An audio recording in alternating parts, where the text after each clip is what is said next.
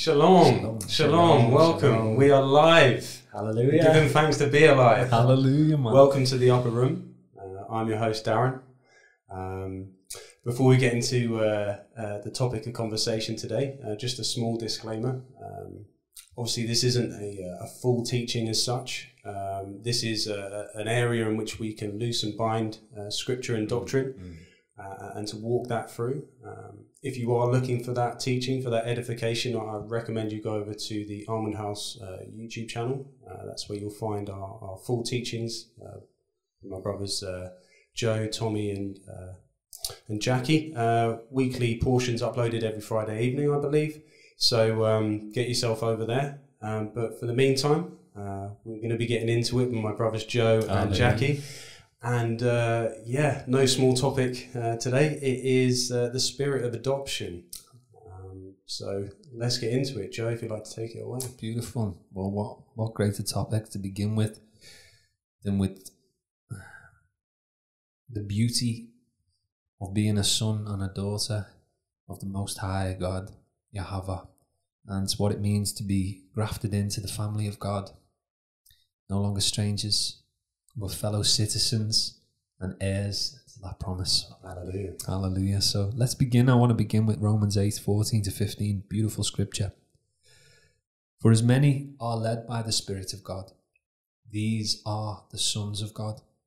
For you did not receive the spirit of bondage again to fear, but you received the spirit of adoption, by whom we cry out, Abba, Father. Hallelujah. Hallelujah. Hallelujah. So, just some things to note as we begin with this amazing scripture from Paul. It says, Those being led by the Spirit, these are the sons of God. All right, so that's that's the the formula of the equation right there. This is how we become sons and daughters. It's them who are led by the Spirit. That's what Paul's saying. These are the sons of God. So the question, what does it mean to be led by the Spirit? I just want to highlight how the book of Ezekiel tells us when Yah speaks and he says, I will put my spirit within you and it will cause you to walk in my statutes, to keep my ordinances, and to walk out my law. And this is what the Spirit of God does it leads us to all righteousness. So, the next question what does living like a son truly look like? Um, I think of the finest example of the Son in Scripture, Son of the Father, the only begotten Son, Yeshua Mashiach. He is the finest, perfect example of what it is to look like and live like a son. And he who says he abides in him ought to walk as he walked, and that's why we do what we do, isn't it, gentlemen? Yeah. We want to walk as he walked. If he's the perfect picture of what it is to walk out sonship, if he's the only beloved son, the only begotten of the Father, and he is our one perfect example, we want to do the things he did. And he was a tzitzit wearing, Sabbath keeping, kosher eating, synagogue attending, shofar blowing Jew. He was the king of the Jews, you know. So- we want we want to walk like him. He's the perfect image of the Son. And uh, of course, we're going to get into how Yeshua himself was adopted by Joseph. Beautiful picture of what that means to us. But just to hold on to this idea of a of a son of the Father and what it means to be sons and daughters of the living God. Another example we get is Isaac. I think is Isaac is a phenomenal image of the son of the Father who was obedient unto death, had hope and assurance in the resurrection. He carried the burden. Uh, he presented himself as a living sacrifice. He was confident in life after death. Um, and his name meant laughter, you know, he was full of joy all the time along, you know. So, what does it mean then to cry out, Abba Father? Yeshua said we must be like little children to enter into the kingdom of heaven. And the only comparison I can truly make then is my own son.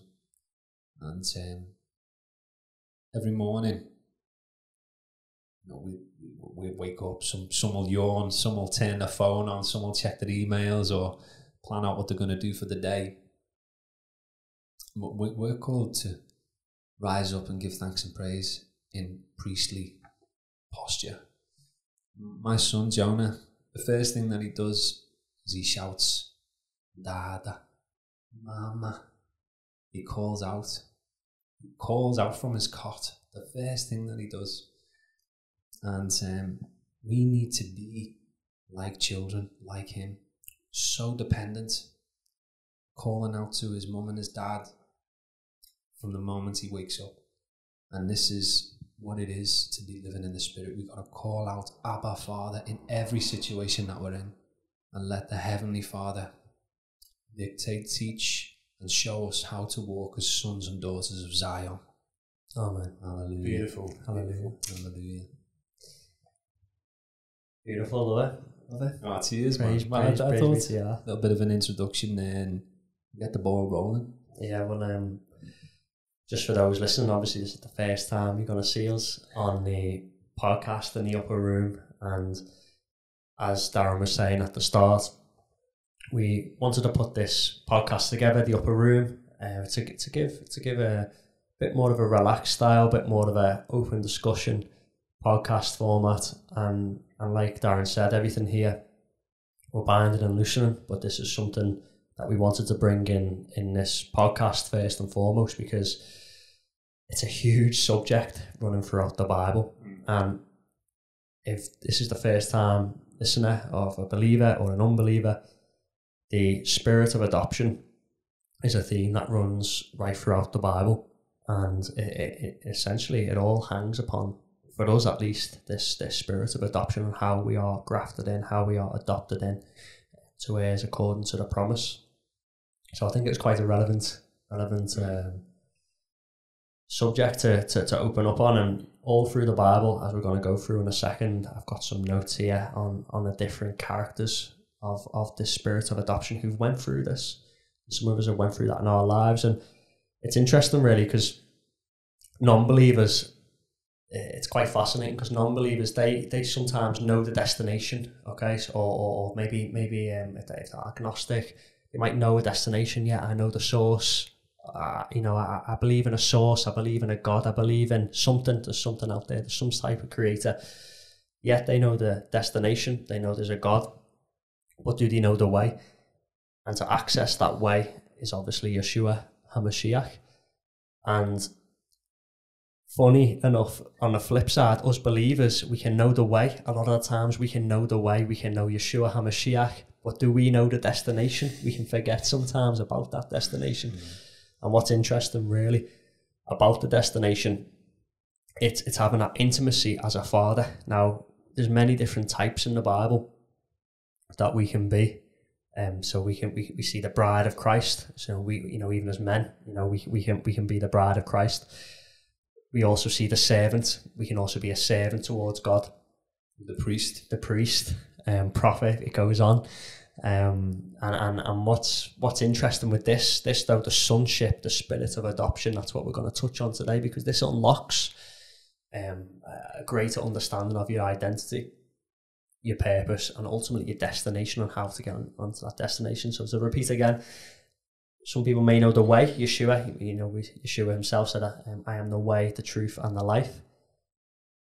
people in the world. I see a lot, a lot of, a lot of new ages, and they're all like, "Yeah, I believe in God," but do they know the way to get to God? You know, do they really know it? So that's what we're going to look at. Is is this destination? You know, I, I like to think a lot of people who are listening here online, you know, they do believe in the way that Yeshua, but if you don't, we're going to speak on the destination, which which is important to know as well, because with that destination, when you start to learn God and learn what your Father likes, what Abba likes, and um, we see Yeshua always addressed it, addressed Yahweh, Yahweh as as Abba. Mm. You then start to being learn on how to be a good son, how to be a um a good a, a good uh, have a good walk. Essentially, that that that's what it's that's what it's about. It's about that relationship with your father. And I thought I'll just start on that really, f- focusing on that destination, because um, we know in the Torah walk at least we have. I think we have quite a good understanding of, of, the destination, the commandments, um, to, to keep his holy days, um, where other believers who may not necessarily be on the Torah walk, so to speak, the Messianic walk, they focus so much on the way they forget the destination. So, has anyone else got any anything to comment on that?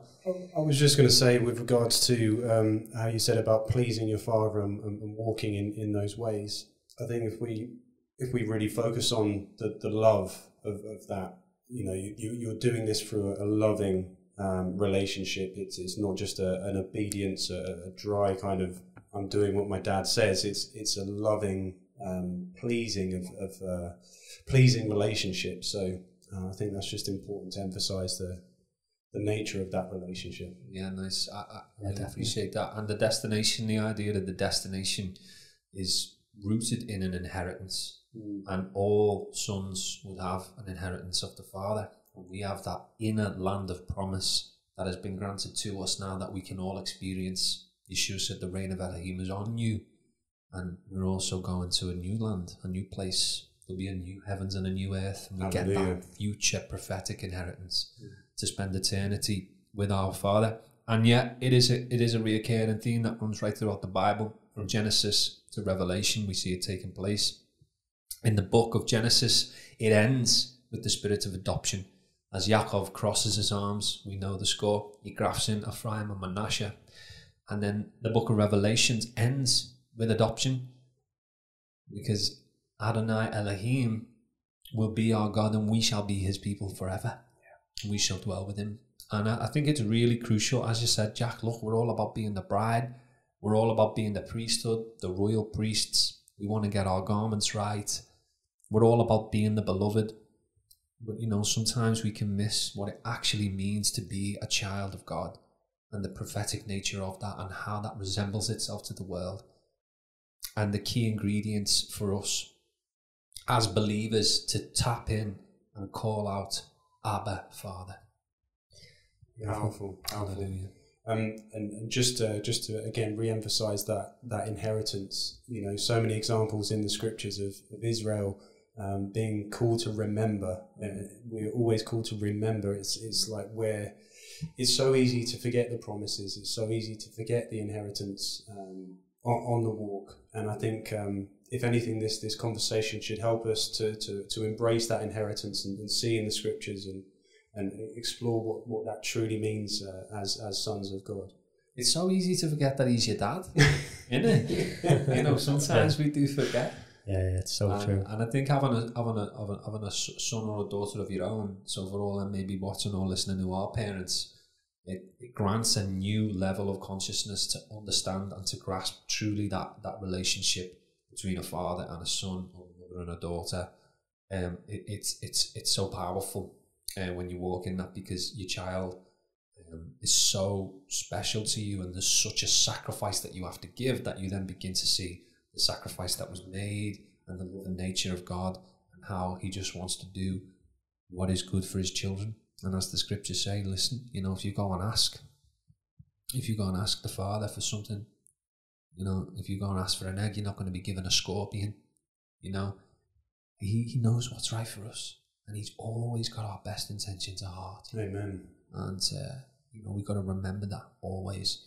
Yeah, I'd agree. And just something as you was talking there, just come to mind is, you know, a lot of people say, "Oh, I believe in God," but you know God as a father, and to know Him as a father is to know um, the house rules. and to know the house rules of the of the of the kingdom requires you to read His rule book and His, um, you know, some people in the home they may have a, a, a little list when you come into the house, take your shoes off, um, you know, no swearing, and and a lot of people say, oh, you know, I believe in a creator, but do you know that creator as a father? And I think that's the difference where those believers do. In other religions, they worship these deities, these gods, but do they see him as a father? I don't think so. And I think that's the difference between um, the truth, what we have here, um, is, is, is, is that we see him as a father and he sees us as his sons. And the two main things for me um, to take from this, the two main points is, is what was just brought up is one is the inheritance, so it's the identity. Once you understand you are a son, you understand that you do have an inheritance, and then that then reflects um, into the second point, which is which is you are going to a place, you are going to your father's house. You know, as Hebrews, you know, which means one to cross over. You have you have an idea of that destination, the, the mansion with many rooms, um, you know what what makes a home or a family. Okay, who's the head of the family? It's the father. So to make a home, you need a father, and and I think the mansion, um, we know has a father, where a, a lot of other beliefs, they may they may come at the angle of, um, you know, we just have a, have a creator, but but do they know them intimately? And I think that's that's that's the difference I'm trying to get at. So Jackie, just before you um, you get into it, um, just wanted to um, again this this topic. I think it it incorporates all three elements of our triune God, the, the Father, Son, and the Spirit. Uh, but I think there's something about the subject of, of adoption and and the um, the emphasis of the, the paternal fatherly element, where I think that this subject really can open up um, an avenue of, of intimacy with the Father uh, and knowing the Father in a, in a deeper uh, deeper level. So I would just I would thoroughly recommend anybody out there to to really um, get into this topic uh, in their own time and, and, and, take it to their intimate place with the Father in that union. So um, yeah, that's just my thought from that. Jackie, by all means. Yeah, beautiful, beautiful. I think uh, you know I think we've all established that this it's so powerful, it's so important um, subject. And with that, I've just got a few examples through the Bible of this spirit of adoption that takes place, and I'm just going to read them out only because I, I want everyone to see this. I want I want everyone to see it in the Word.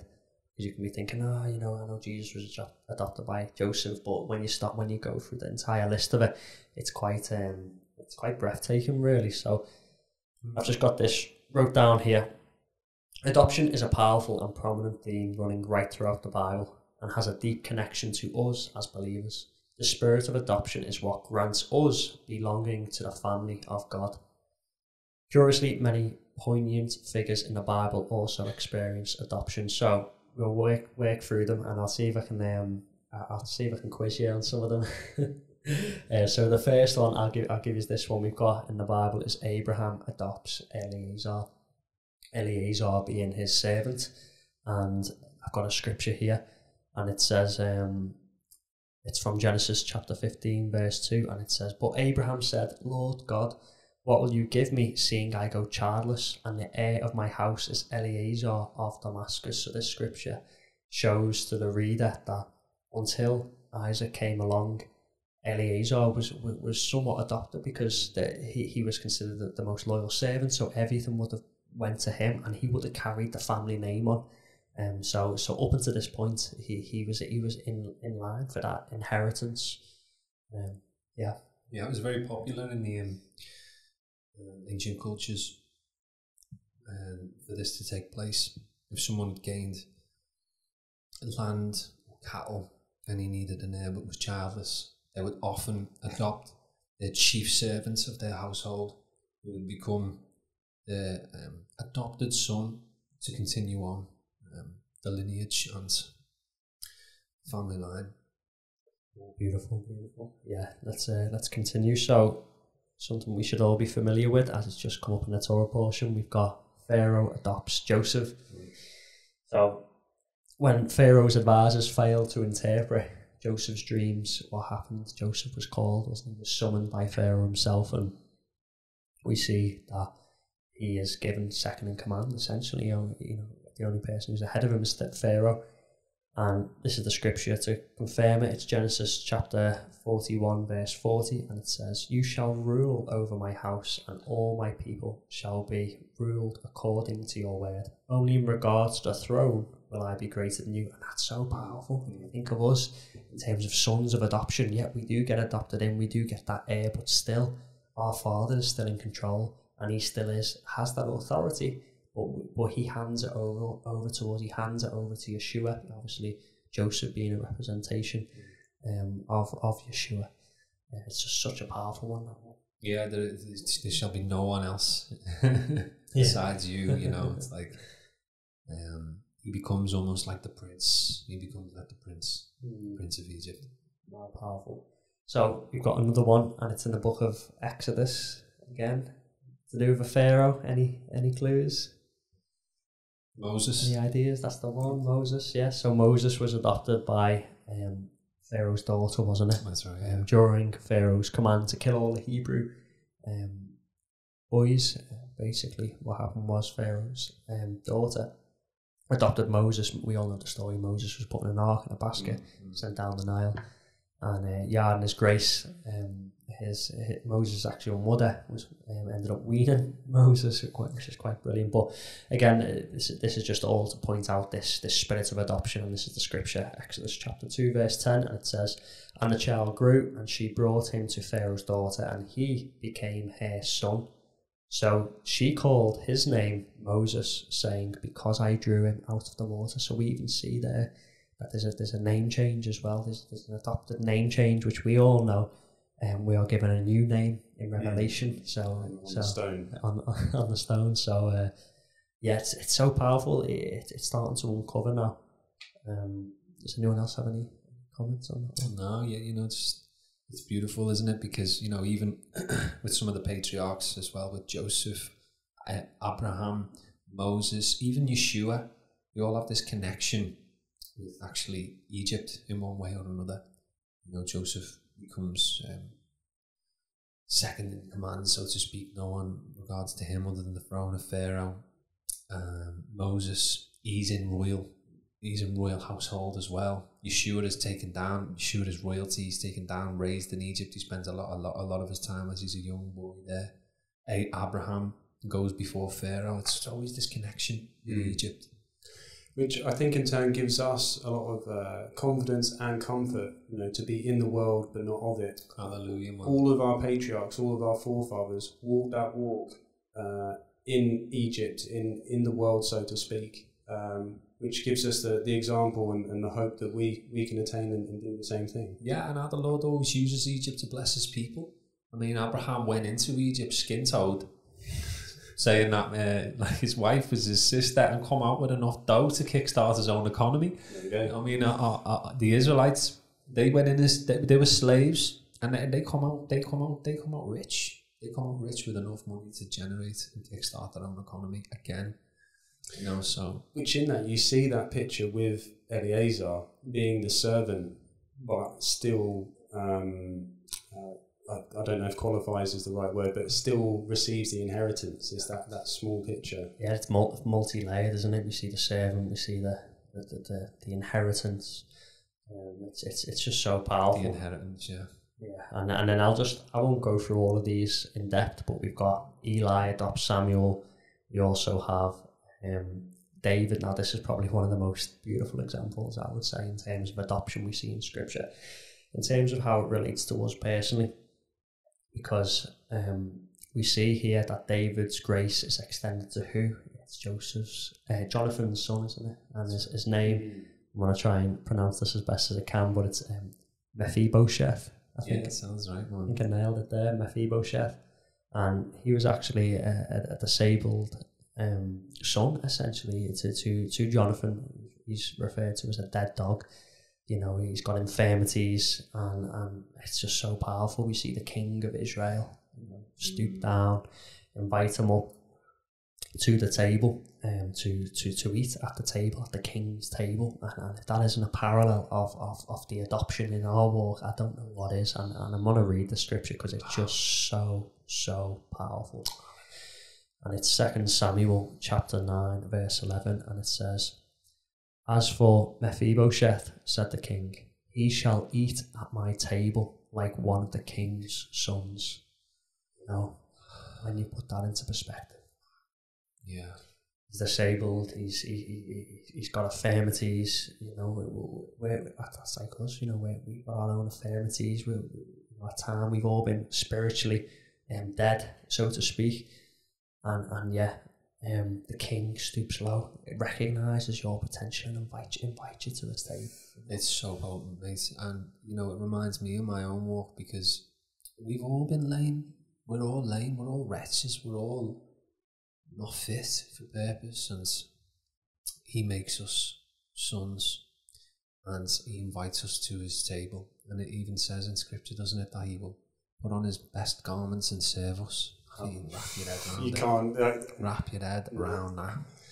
And it is so prophetic. That is the king inviting, you know, someone who is disabled wouldn't be able to serve correctly in any of the temple institutes because obviously in the Torah we read no one with a disability is able to do that. And actually, he's actually made a son. he's given that name greater, and uh, he sits at the table of David and eats as though he is one of his own children.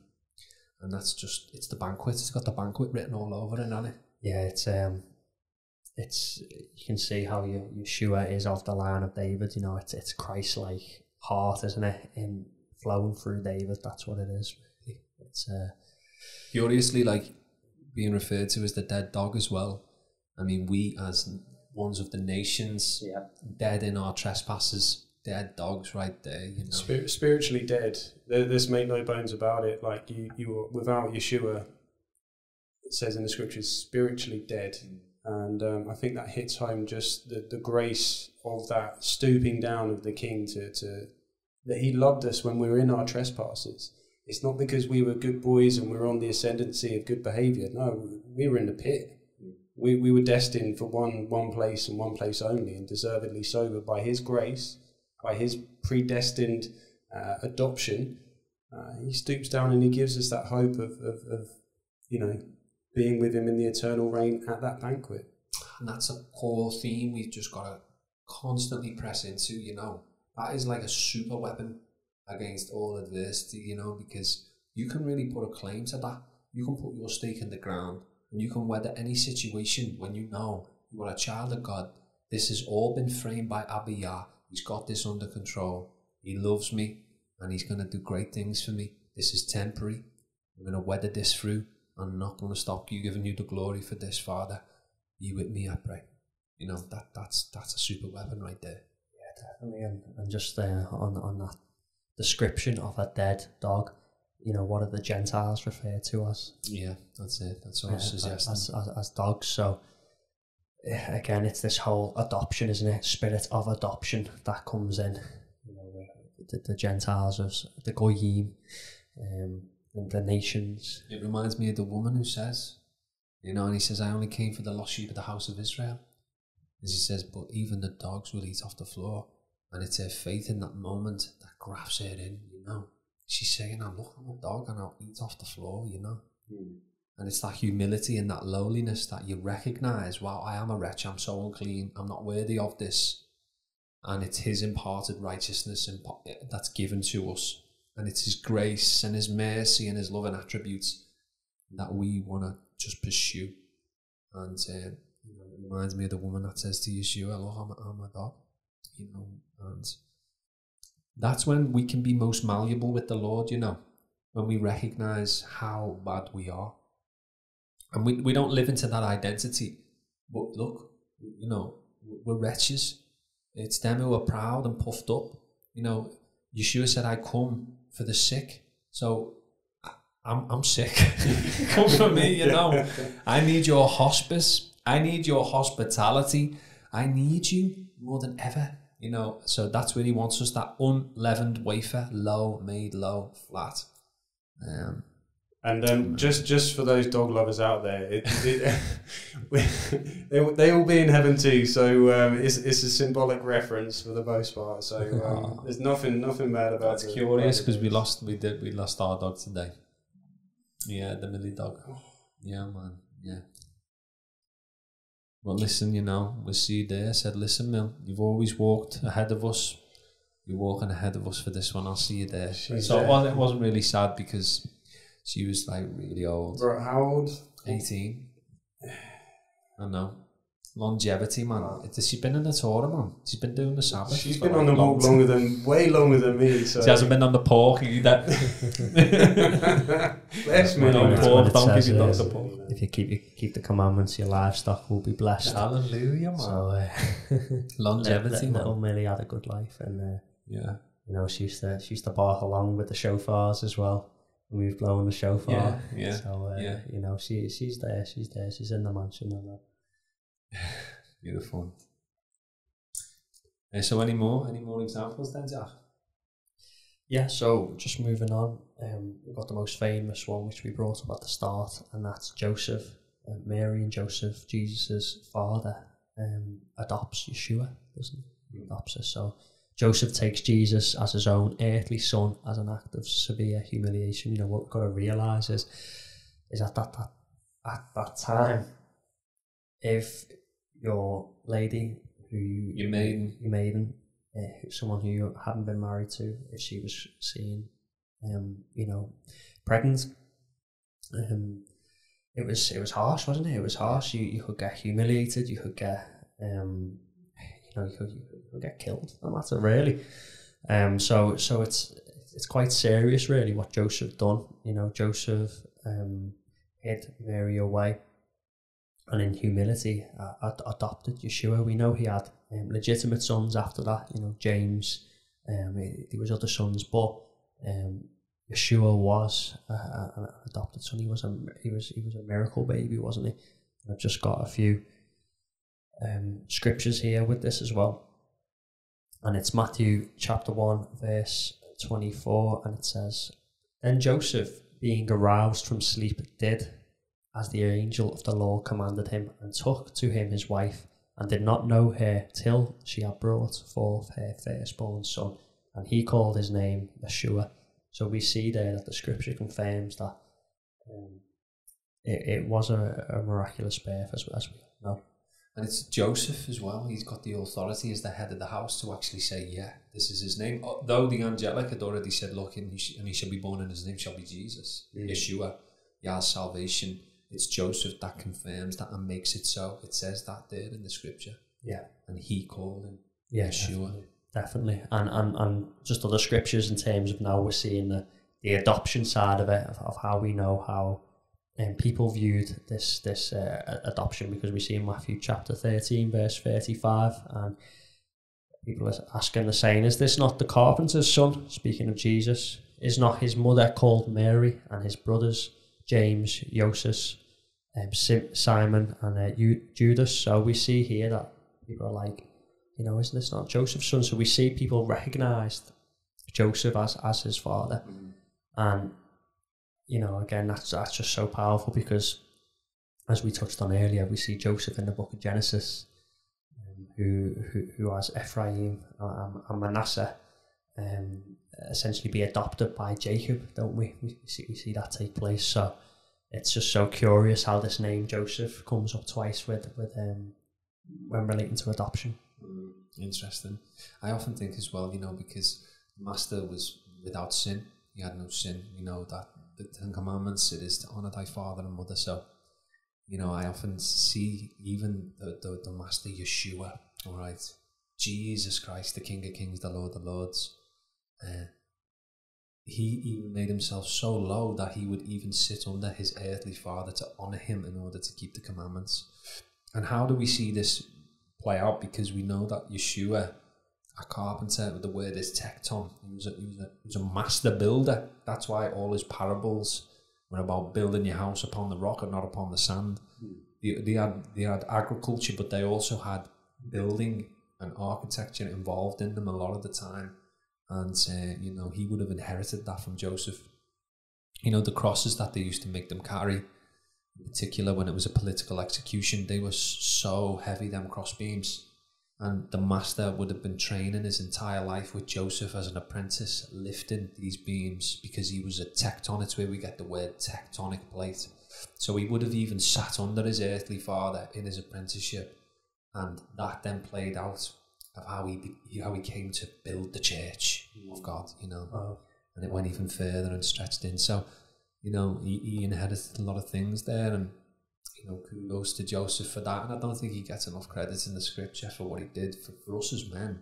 Imagine the humility and the embarrassment. You, you'd need that angelic encounter to say, "Listen, this is of the Lord," you know. But you Yeah. can see where the doubt seeped in at times and stuff like that, because he was going to put her away, you know. Yeah, definitely. And for, a man to, you know, this is why I believe the scriptures, uh, you know, the scriptures confirm the scriptures, but for for this narrative, we see a man who's saying, look, I have had this angelic encounter, you know, because, you know, you see people who mock this faith and they might say, oh, you know, it was just a cover up, blah, blah, blah. But for a man to admit, saying, look, I've had this angelic, uh, um, angelic encounter, and, and they've told me about this miracle child. For a man to even say that, you know, it, it, shows to me um, the layers of, of, of saturation of truth um, within the word, because no one would say that. No one would ever say that you know, about, about um, um, the other half. So it's it's it's powerful, really, in terms of um, putting it into perspective. You know, you really got to put yourself in Joseph's shoes to, to, to understand that narrative of, of taking on, let me say, um, Yeshua. Yeah. I mean, c- could you imagine in, in like culturally speaking, where Culturally you know speaking, you, yeah. you you've had a, an angelic host visit you and say that you know you're going to have a son born of an immaculate conception, and you've got question marks of the people around you in your community as to saying whether that's actually your son or not. No, but that's that's a burden for, for, for any man to or anyone to, to take. Um, so I think it just again it, it just highlights the, the stepping out of faith, the, the, the standing on the, promise and the truth of what he's received in that revelation to, to walk that out, irrespective of, of what the world and what people around him are going to say and think. He's just he's just in, locked in, and uh, he's willing to be obedient to what he's received. And not just that, bro. He, he sacrificed himself to flee Israel in, you know, what Herod, the, the abominable thing Herod was doing with the slaying of the children. So he fled Israel for that, and that would have carried the death penalty. He went down to Egypt to start a new life and, and, and, and to, to, to be that covering for, for, for, for Jesus, Yeshua, you know, as a, as a baby. So again, you know, you see the, the idea of being a living sacrifice there and fleeing Israel.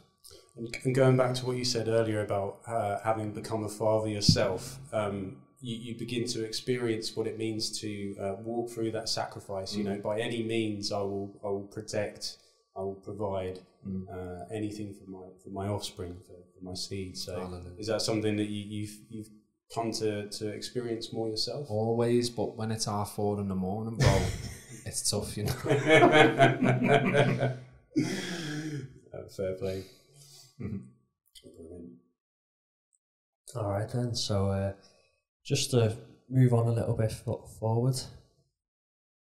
So I think we can all agree that the spirit of adoption is is very prevalent in the word. And I've got a few scriptures here which just related to us because we're seeing all these forms of of the spirit of adoption and, even this term itself. You know, this this spirit of adoption. Where does this come from in in the scriptures? Because it's important to see these things. So have Ephesians chapter 5, verse 3, and I'll just read this one. It says, Blessed be the God and Father of our Lord Yeshua HaMashiach, who has blessed us with every spiritual blessing in the heavenly places in Christ, just as he chose us in him before the foundation of the world, that we should be holy and without blame before him in love, having predestined us to adoption as sons by Jesus Christ to himself according to the good pleasure of his will, to the praise of the glory of his grace, by which he made us accepted in the beloved. You know, potent, potent scripture. You could just live in that for, for, years, couldn't you? You could just get up and read that and live in it for years. Hallelujah.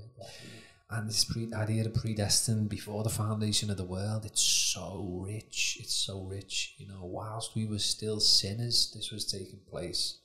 So, you know, don't go and situationally judge ourselves by however good it's going. No longer should we ever be how good it's going. We should always be as good and rich as He is. Amen. And that is His imparted righteousness, as Paul speaks about. It's Christ's righteousness within us. Amen. Amen. Yeah. So, just other scriptures. I've got, I've got, got quite a quite a few here, which I think just highlights um, us being children uh, as well. We have John chapter one verse twelve, and it says, "But to all who did receive him, who believed in his name, he gave the right to become children of God." So it's as simple as that. Yes. You know, eh, this is this is meant to be no play on words, childlike. and we've got um, 1 John um, chapter 3 verse 1 and it says see what kind of love the Father has given to us that we should be called children of God and so we are the reason why the world does not know us that it did not know them Hey, yo, that's really potent. That I mean, if we could just go back to that scripture there, please, bro, and just mm. read that there because it says, "See what kind of love the Father has given to us." You know, we've experienced so many different kinds of love from the Father. You know, the bride, the beloved, that intimate, you know, nuptial, vibrant, powerful love, stimulating, you know, overwhelming. Uh, but then this kind of love is the father and the son, and the father and the daughter. And what kind of love that is, is incredible. And um, it really makes you want to be an obedient son because we truly have found our creator and maker. I believe the entire human race is got an an inbuilt, you know, drive to want to find their creator and their maker. And people think like you come from like a, a, big a big explosion, bro, and like rocks hitting each other, and you come from like a, a monkey. But they've identified with that as their father. Mm. You see, even science and stuff, they've still identified with with some explosion or evolution as being, uh, you know, the, the, the, the, the first cause, so to speak. They've identified that. But we've identified now that the creator and the architect is actually a, he- a heavenly father. And, and that, that is just so beautiful and potent because in that lies a lot of hope and assurance for us as children because we're learning, we're learning, we're growing. You know, this is a process, and um, that can always bring us back to that special place of, of relationship with the Father.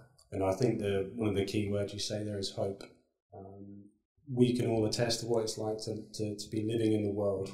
We put our identity and our fatherhood in the things of the world, whether it be sports, drugs, sex, anything the world has to offer that isn't truly of, of our real father. And I, I think when you when you've experienced um, the hopelessness of, of living in that that that how can I say Satan's lies? He is the father of all lies. So if, if, if you're living a lie and living in the world that is is, is a lie in itself, um, you, you you lack identity, you lack the truth, and you lack hope. Uh, I think that's such a such a, a, strong um, experience of when you, you have that hope of, of something not only to, to look forward to, but what you have now.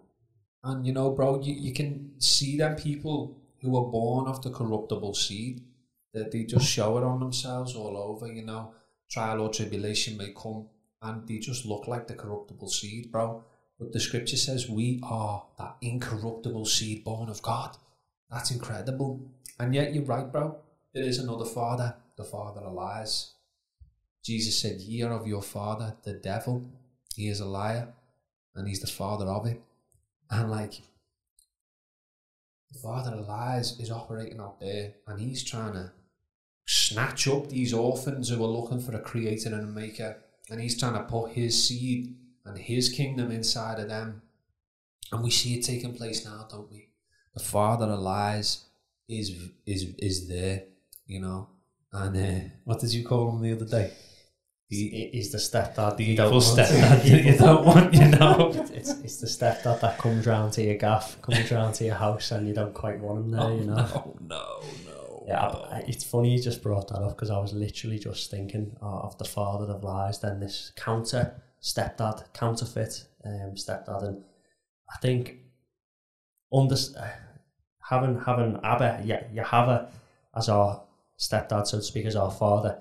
I think this is um, the key to defeating the polar opposite of the spirit of, of um, adoption, and and this is the spirit of um, of abandonment. And I think in, in, in today's society in particular, we know that the father of lies have went af- has went after the household unit. You know, we see that in um, unfortunately in, in a black community. You know, there's a lot of um, people who a lot of single mums, a lot of fathers, but even even in all communities, we see family homes um, disrupted, and there's no father figure, and that's when this stepdaddy, this stepdad comes in, um, and and and he can he can spin a few lies in the household. Um, I just want to go back to this this scripture though. It's Romans eight, uh, fifteen, and it says, "For you did not receive the spirit of bondage again to fear, but you received the spirit of adoption by whom we cry out, Abba, Father. So again, you know, the, Paul's making this parallel of the spirit of bondage, um, you know, where the spirit of adoption is liberation, it's freedom, and, and, and it's abandonment. You know, we know these these dark devils, they like to run in packs, and, and, and fear and abandonment is, is something that they run together. So if you're feeling oppressed, if you're feeling um, lonely, you know, some people try and fill this void by, by many different ways, you know, seeking a partner, um, seeking, seeking a man, seeking, a, seeking something to fill this, this, this father role they may have missed out on. Remember that we are all essentially uh, adopted children and, and, and we have one true father um, which which is Yahweh, and even Yeshua, when his family members came to the door, and what did he do? They knocked on his door, and, and, and the disciples, his followers, said, "You know, your mum, your mum's at the door, your, your brothers are at the door," and he said, "Who's who's my mother? Who's my um, sister?" You know, basically paraphrasing, he was saying, "Who are my family?" He's saying, um, "But those who do the the will of the Father." Um, so, so I think that, that that's essential to keep in our minds that, that look, we yeah we do have an earthly Father who we need to honour in the commandments, um, but but our but our heavenly Father is, is if you don't have that earthly Father, we all need the heavenly Father, whether you have an earthly Father or you don't have an earthly Father. And that's that's what binds us deeper. You know, we're all brothers and sisters in Christ. It's, it's deeper. Um, yeah, I want to just run with that idea. You know, the Father lies, how he's the, the evil stepdad no one wants and um, you know we're all now operating in this spirit of adoption but there is a counterfeit spirit you know the spirit of the orphan that that befalls on people that comes with the spirit of abandonment and as you said that that that lines up with fear it lines up with rejection validation and we can all feel that you know Yeah, just so- because so- sorry, you are right. The spirit of an orphan, isn't it? And with Yeah. that comes aban- yeah, abandonment and, fear. and also to boot a, a, a victim mentality, a victim the mindset as mentality. well. And you're Yeah. always trying to look for that. You know, you're always trying to look for that daddy, aren't you? You're, you're trying to look for that. But um, this this idea of the spirit of abandonment, it can be fought upon everybody, even believers. Mm-hmm. You know, the Psalm says, "The fool says in their heart there is no God." Well, how often are we feeling that spirit of abandonment in day to day situations? You know, you think like I'm baptized, you know, I keep the Sabbath, I do this, and then something happens and you feel God is not in it and He's abandoned you. Mm-hmm. And that spirit of abandonment can come over you. So, brethren, sis, brothers and sisters, arm yourself up for that because we've all felt like that. Like, oh, God, oh, Father's left me in this. I'm a, I'm, a, I'm a child crying out from me cot, going da da da da. When really, I'm just outside the room saying, "Listen, you've got to sleep on your own tonight." I'm there, you know. I'm outside the room. I'm shutting the door. He's, he's, he's screaming, "I'm there." And he says, "I will never leave you nor forsake you." Hmm. But yet, like you said, and, and I think that's that's part of the conversation is to have that honesty and that transparency about that feeling of rejection, that that sense of abandonment. We're not impervious to this. So, what do we do to uh, to defend ourselves to counter this this this counterfeit spirit that even when you do become born again, when you have received the Spirit, we still have to remain diligent um, to to the wiles of the enemy because he'll come knocking in, in, in whatever way he can find. Yeah, and I think that's about pressing into our Father, feeling His presence so that not even a breath can come between us. It's about depending on Him, cultivating the power of expectation, really crying out. You know, Paul says, cry out, Abba, Yah. You know, are we doing that? Are we declaring that we are a child of God, that Yah is our Heavenly Father? You know, are we waking up and just like my little boy Jonah, are we completely dependable on his dad crying out from the cot? You know, are we getting our food from our Heavenly Father? Are we being nourished from our Heavenly Father? Are we being washed by our Heavenly Father? Are we being rocked to sleep by our Heavenly Father? Or are you going on your mobile phone or watching some mad flick of a late night and, and daddy's not rocking you to sleep, you know? Yeah, it's so true. You It's so true when you put it like that. And you know, just Yeshua as well. He's, the disciples said to him, "How can we pray? What What is the model to pray?" And Yeshua opened up, didn't? Our Father, who art in heaven. And you know, probably Yeshua out of everyone could have had the right to say, "No, my daddy, it's he's mine." He's, but but he didn't. He said, "It's our Father, our Collective. Father." And I think part of that as well is realizing that look, my, my father, my my my Ahava, my Yahweh, um, my Abba is also Darren's Abba. You know, he's also Joseph's Abba. And when we put that into perspective, it, it, it's no longer me on my personal mission, mission with, with God. It's like, no, we're a family on a mission. And I think that, that that's the difference because the bride, the bride of Christ, it's got that one on one intimacy. The servants, you've got the master that sort of, you know, obeying the master, but, but it, it, it switches it to the family orientated. The Mishpacha. The Mishpacha. And, and what do we see when we see Ephraim and Manasseh um, gra- grafted in by Jacob? What happens? We see the, the establishment of, of, of Goshen, don't we? The, the, um, 70, 70 people um, going to Goshen and, uh, and a, a family, a nation um, be, being born. And I think that's that, that's so pivotal in, in, in recognizing a body of believers. It's no longer our own personal journey, our own personal me- mission, but uh, as, as a collective. As a, as a family, I think you, you you said you hit the nail on the head there with the word family. It's how we dwell with each other uh, in love, you know, to, to build, to edify, and, and, and to, to operate as a family. Because we've all had, you know, we've all been in families in the world. But what does it mean to have that kingdom mindset when we're with our brothers and sisters? How do we how do we love uh, one another? And um, I can personally attest to being on the walk on as an individual, and like you say, you establish some foundational principles to your relationship with the Father, with intimacy. But when you come as a collective, um, when you come together with the brethren, with, your family, it's um, it, it's a very deep um, process to go through, and I think as well uh, we're called to dwell together for a very good reason because there are there are facets to sanctification that can only be achieved through dwelling with your family. Iron sharpens iron, brother. And I do think this is an antidote to the spirit of abandonment. It's getting it's getting together with fellowship in a collective. So if you're out there and you know, you, you're confessing, yeah, you're walking in his story, you're doing all this and that. But the little minute situation, you know, that little car crash, you know, that little that little cancelled thing, you know, uh, that that little made redundant or that like loss of someone, and you feel that abandonment coming over you. This is another antidote. It's to be in fellowship. It's to be with like-minded people, believers, as the body, to exhort one another daily, as the scriptures say. That's an antidote for the spirit of abandonment. And another antidote is to just cancel it out with the delegated authority, you know. it's to just cancel it out. It's to just say, not today, Satan. I cancel that one out right now in Yeshua Mashiach's name with the delegated authority to trample on scorpions and snakes. Amen. Hallelujah. Amen. And that's Amen. it, you know. That's it.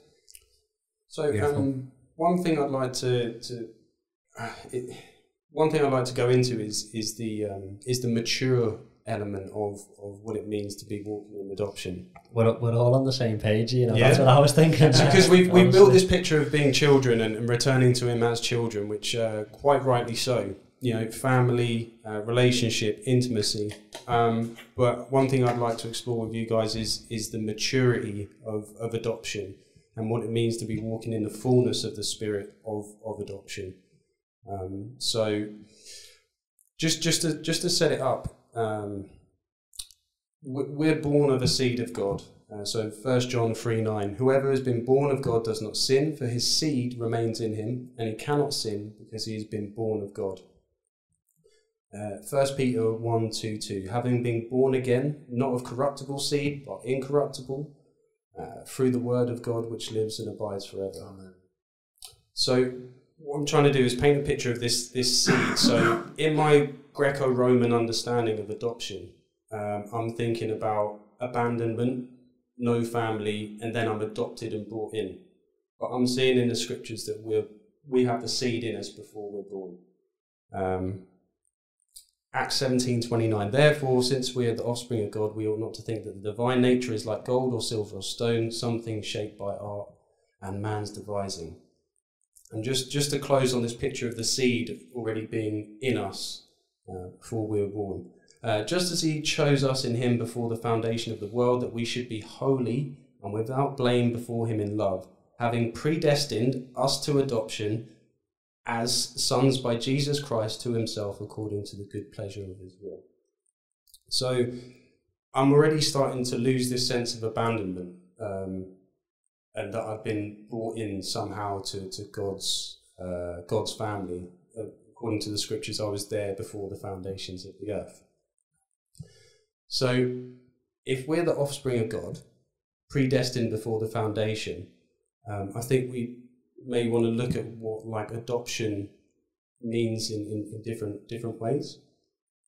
So walk with me. so before the book of Romans, uh, 20 years before, um, 20 years past, I beg your pardon, Damascus, um, Paul planted churches, he'd written epistles, um, he'd done all of these things. He'd clearly received the Spirit of God on his, on his uh, Damascus, Damascus experience. Uh, but he speaks of eagerly waiting and groaning for the adoption and redemption of our body. So it's like as creation groans for the maturity of the, the, the sons of God, Paul's speaking of the groaning for this, for this adoption to, to come in. Um, so I just wanted to, to put across to you this, uh, this notion of um, a development, a, a, bringing on and a maturity, a maturing of this spirit of adoption. Now, in the Hebrew, um, you've got the word imutz, which means to make strong, um, which I know we all we all love getting into the Hebrew, but also in the Greek, um, adoption translates as huiothesia. Okay, so huios uh, translates as mature sons, and thesia uh, uh, translates as being placed into inheritance. So it's almost as if there's a, an anointing from where you are to where you need to go. The spirit of adoption provokes to growing in the inheritance. So just to paint the picture, sorry, walk with me and well, let me You are an artist. I'll try, I'll try.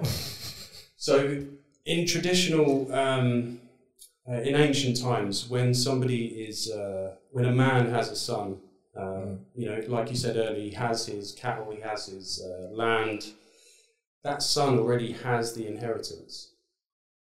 However, what they would do in tradition is that uh, that son would be given like a, a, guardian or a shepherd or a caretaker in order to um, mold that, that, that son into maturity to conform to his, farm, uh, to his father's image. Um, so that he can be ready to, to receive the inheritance. Especially if he was young and the father died. Um, and it culminates in, in what happens is that there would be a ceremony in which the uh, the son would receive his signet ring. He would be uh, presented to the community as, as receiving the fullness of that inheritance. So I know I've just gone off on a bit of a tangent, but the picture that I'm wanting to paint is this this um, this shift from adoption being this abandonment, but it's actually is receiving the fullness of the inheritance and looking forward and striving through that um, loving obedience, through that union with the Father, and then finally uh, receiving that inheritance. Hallelujah. Yeah, you know, and just a couple of points that you made there. It's like it reminds me of the Spirit, the Spirit of God that's assigned to us to teach us in all ways of righteousness, to prepare us for that inheritance to come.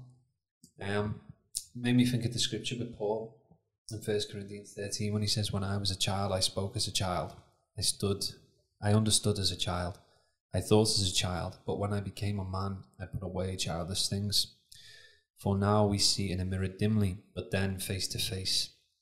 Now I know in part, but then I shall know, just as I just as I also am known. And now abide in faith, hope, and love, these three, but the greatest of these is love. Amen. Beautiful. Yeah, powerful picture. I think just just in terms of a practical sense of coming to that maturity as a body uh, and, and viewing our Father, our Abba. I think it's learning to to, to be able to long suffer with with with each other's um, you know issues or difficulties or scriptural um, differences. I think that's that's the level of maturity. I think we need to all grow up as as a family.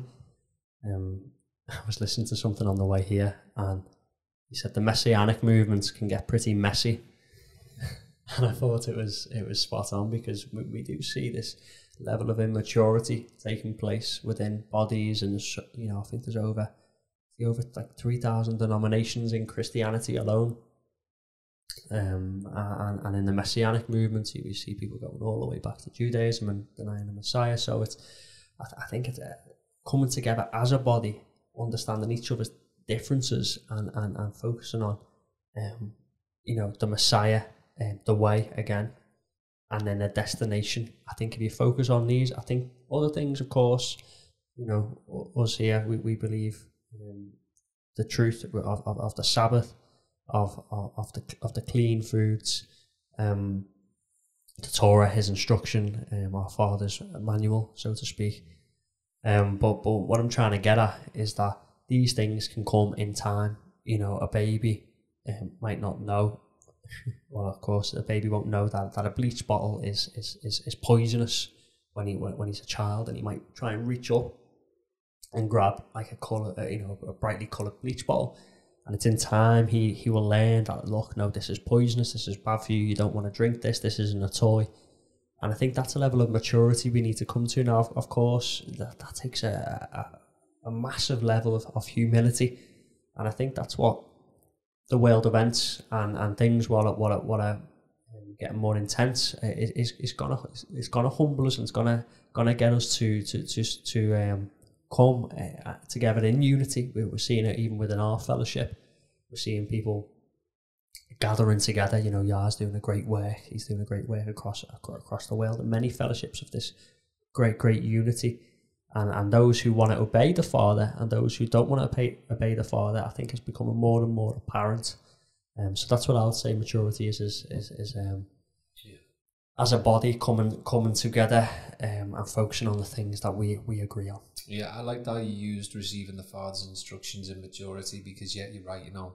Jonah put a battery in his mouth the other day and I'm like, no, no. he just started crying and you take it off him and you're like, no, you're to choke, but he doesn't understand. You just, you just have to know. And like, you know, the Father, he's telling us no in these areas and a lot of people would just be like, you know, but it's actually for our own benefit. Look, don't eat this because it's a bleach bottle for you, you know, don't put that sea swine in your mouth because that's just cancerous.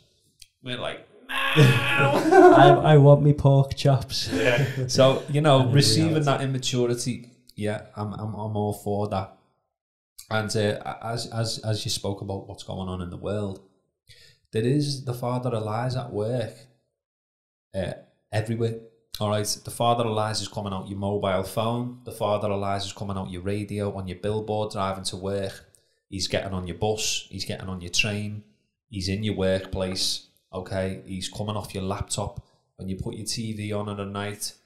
He's he's in he's, he's he's everywhere, and more people are listening to the Father of lies than they are to our heavenly Father and His Word. I see more people watching the news and listening to all that crap from the Father of lies than they are studying the word of Abba Yah and hearing his voice and his word. That's what you've got to ask yourself. Yeah. You know, what father have I listened to today? You know, and this is another antidote, and it's definitely going to help people who are going to watch online. You know, you've got to ask yourself, am I listening to the father of lies out there? Mm. You know, more than I'm listening to his word and his truth ask yourself that. That's a that's a real question that's a very ask. pertinent question. Like it says in the scriptures, he's the, the prince of the power of the airways. Um, how are we using these devices? Um, are we using it for the kingdom? Are we, are we using it for, for, for ourselves? Mm. And uh, I think you've eloquently uh, touched on it before in your teachings, Joe, about how these things aren't inherently evil in themselves, but we must use these uh, these instruments for, for His glory, for His kingdom. Um, and I, I can't say that I, I, I do all the time. I, I get distracted. Uh, I get pulled off off course because I, I'm, you know, it's just the world.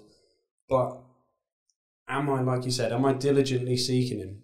Am I am I up early in the morning in the Word? Am I am I am I sensitive to His Spirit talking throughout the day? Am I finishing my day in the Word and in prayer?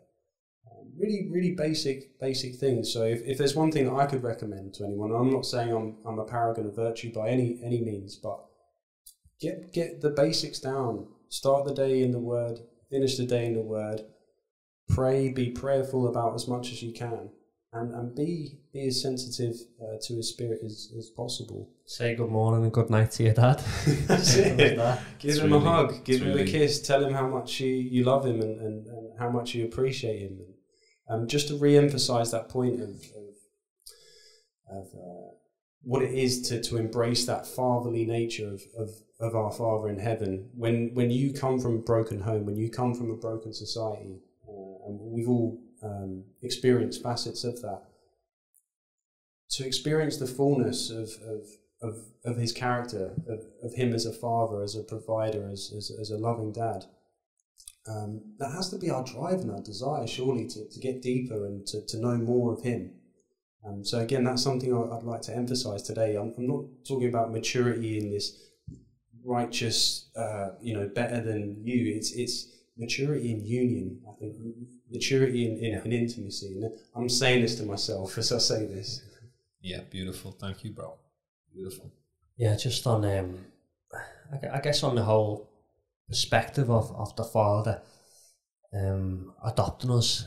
You know, me personally, I've, I've got a real life scenario of, of, of that's actually playing out because my my dad, who I call my dad, he's actually not my dad biologically.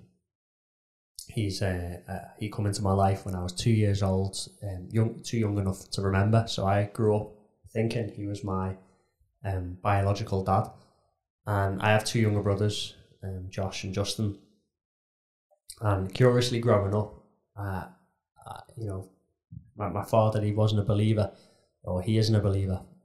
Um, but still, there was, there was no partiality there to, to all of us, and I, I, I didn't know any difference. And I think that's how we need to, to, to view um, our, our- siblings in, in, in the walk as well, that the father's not going to show any partiality.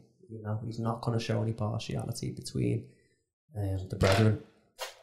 And um, I did come to uh, know um, my, my father was, was my stepdad later on in life, but um, f- for me, I, I was I, I've lived that um, somewhat spirit of an orphan, uh, but also lived lived in what it's like to be adopted, and And for it to bear fruit. and for it to bear fruit, that's it. You know, eh, what, what, what a task it is to, to, to the, all the men out there who take on another uh, uh, another man's child. You know, um, it, it's it, to me, it's the ultimate form of, of self sacrifice because, you know, all men have probably pondered it before. You know, you know, a woman who has a child, and and you think, you know, could you actually do that? Could you go to that that, that level? And and and and the father does does it to us. You know, Y- y- we've got to remember that um, Yeshua was was the only begotten son. You know, he was the only. Um, you know, he was the only begotten son. So so we are um, uh, adopted in that sense. So it's it's. I guess what I'm trying to say is. Is that we need to realise that there's no partiality in this family. We need to realise that we are a family. Again, Mm. coming back to that maturity, and also um, that that those that you know, for me, those who are who are um, blood uh, have that blood inheritance, uh, so to speak, uh, inheritance, and those who are who are grafted in, so to speak. For me, um, I've experienced that in a real life scenario of how it didn't matter. It really didn't matter. Um, that that my, my father Lee, he treated me exactly the same, and I I truly believe this is how the Father treats us. It doesn't matter if you are um, biologically um, Israel, so to speak, or spiritual Israel. Um, in, in in fact, it, it's it's those who want to obey the dad uh, are the ones who are going to reap reap the blessings. And I know, Truly. I know, I've opened up a bag of um, questions, and, and and you could go a million routes down this, but I just wanted to touch the surface level of of, of, of a life experience that I've had, and, and how I can see it playing out in Scripture. Love that. Hallelujah. Well, it comes back again to that, to, to the full, to the full circle on the matter. That those being led by the Spirit, the Bible states, these are the sons of God. Yeah. And um, we read in the book of Isaiah to the eunuchs that keep themselves from defiling my Sabbaths, from them who are far off, keep themselves from defiling my Sabbaths. Even them I will give a name greater than any son and daughter.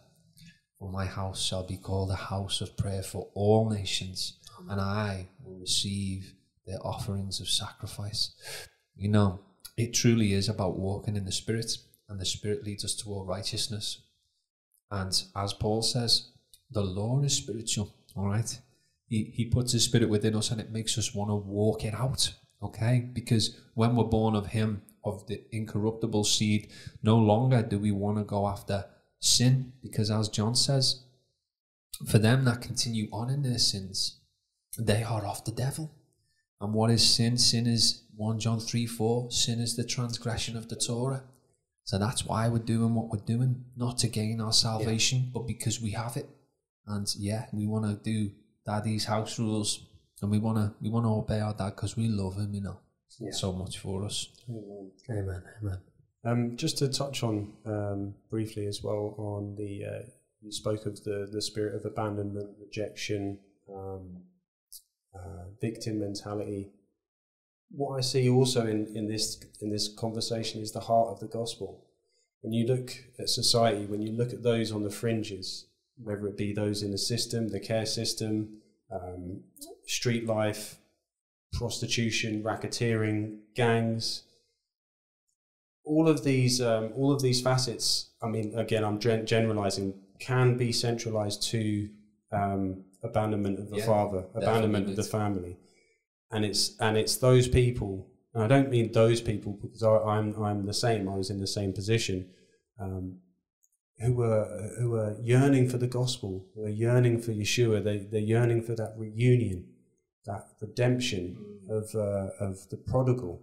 Yeah. You know, we, we, we've experienced again that that um, that reconciliation of, of going out into the world. We, we've been in we've been in Egypt. We've been enslaved. We've been been a slave to our to our sin, to our to our desires. We're handed over, but yeah, we're brought back by His grace to His glorious gospel, uh, which gives us life. So I just, you know, I say that with the heart of those on the fringes, those who are who are in the world and, and, and just being chewed up by it. Um, are we empowering ourselves as a body um, to reach out to those people? And again, I say that to myself and um, uh, uh, those around the table because it's just um, it's, it's those people that need it need it the most. Yeah, it's it's potent, mate. And you're right, bro. You know, I grew up.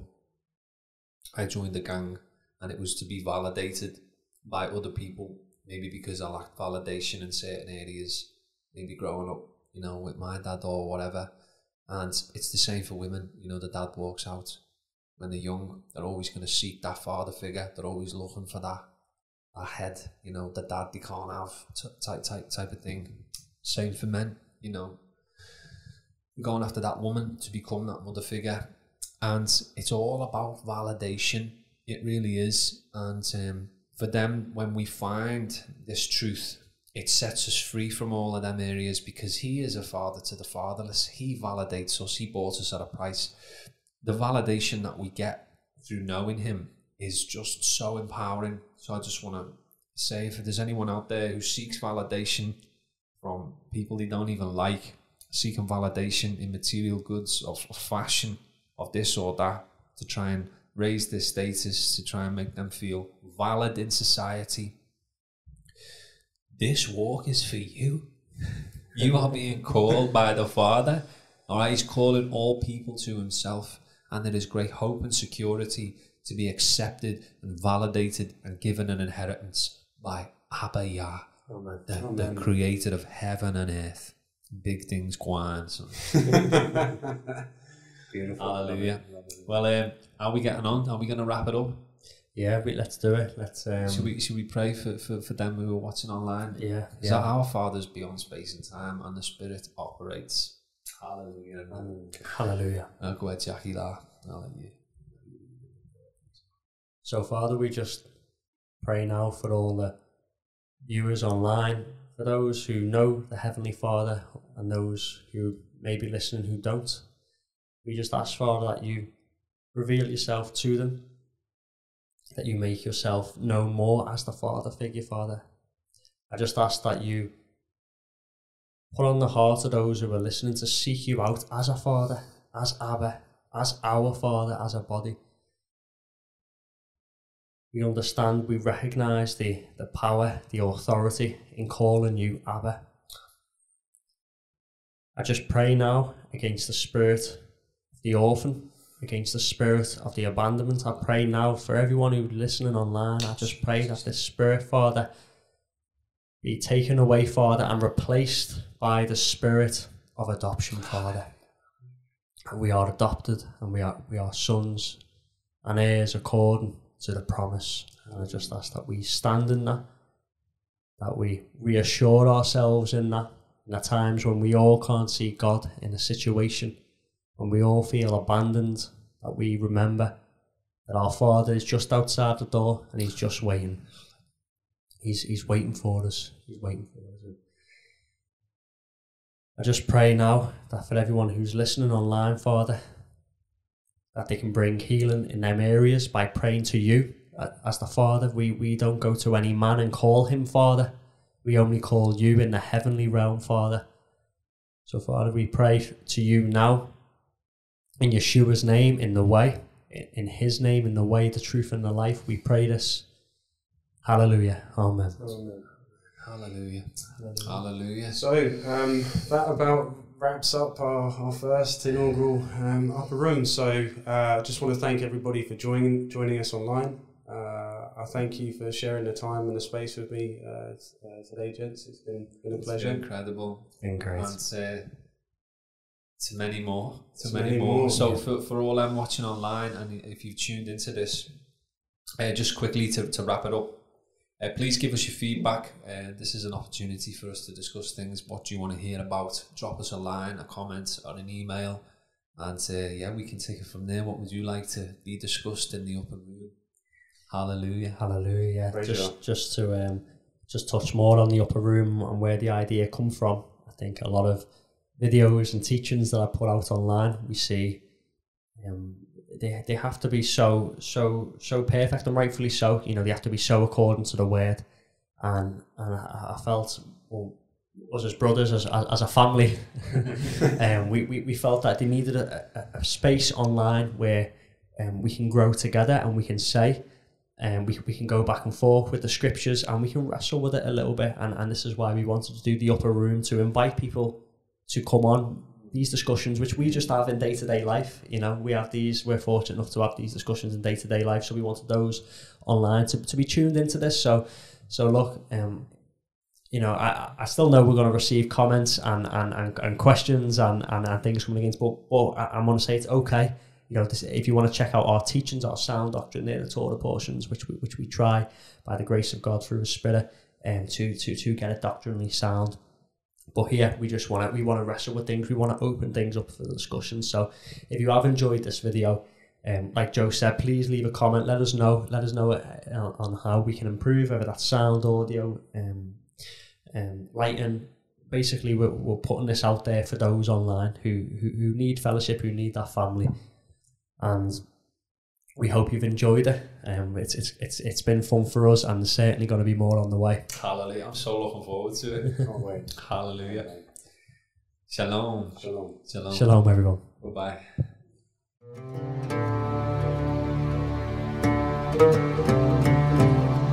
bye.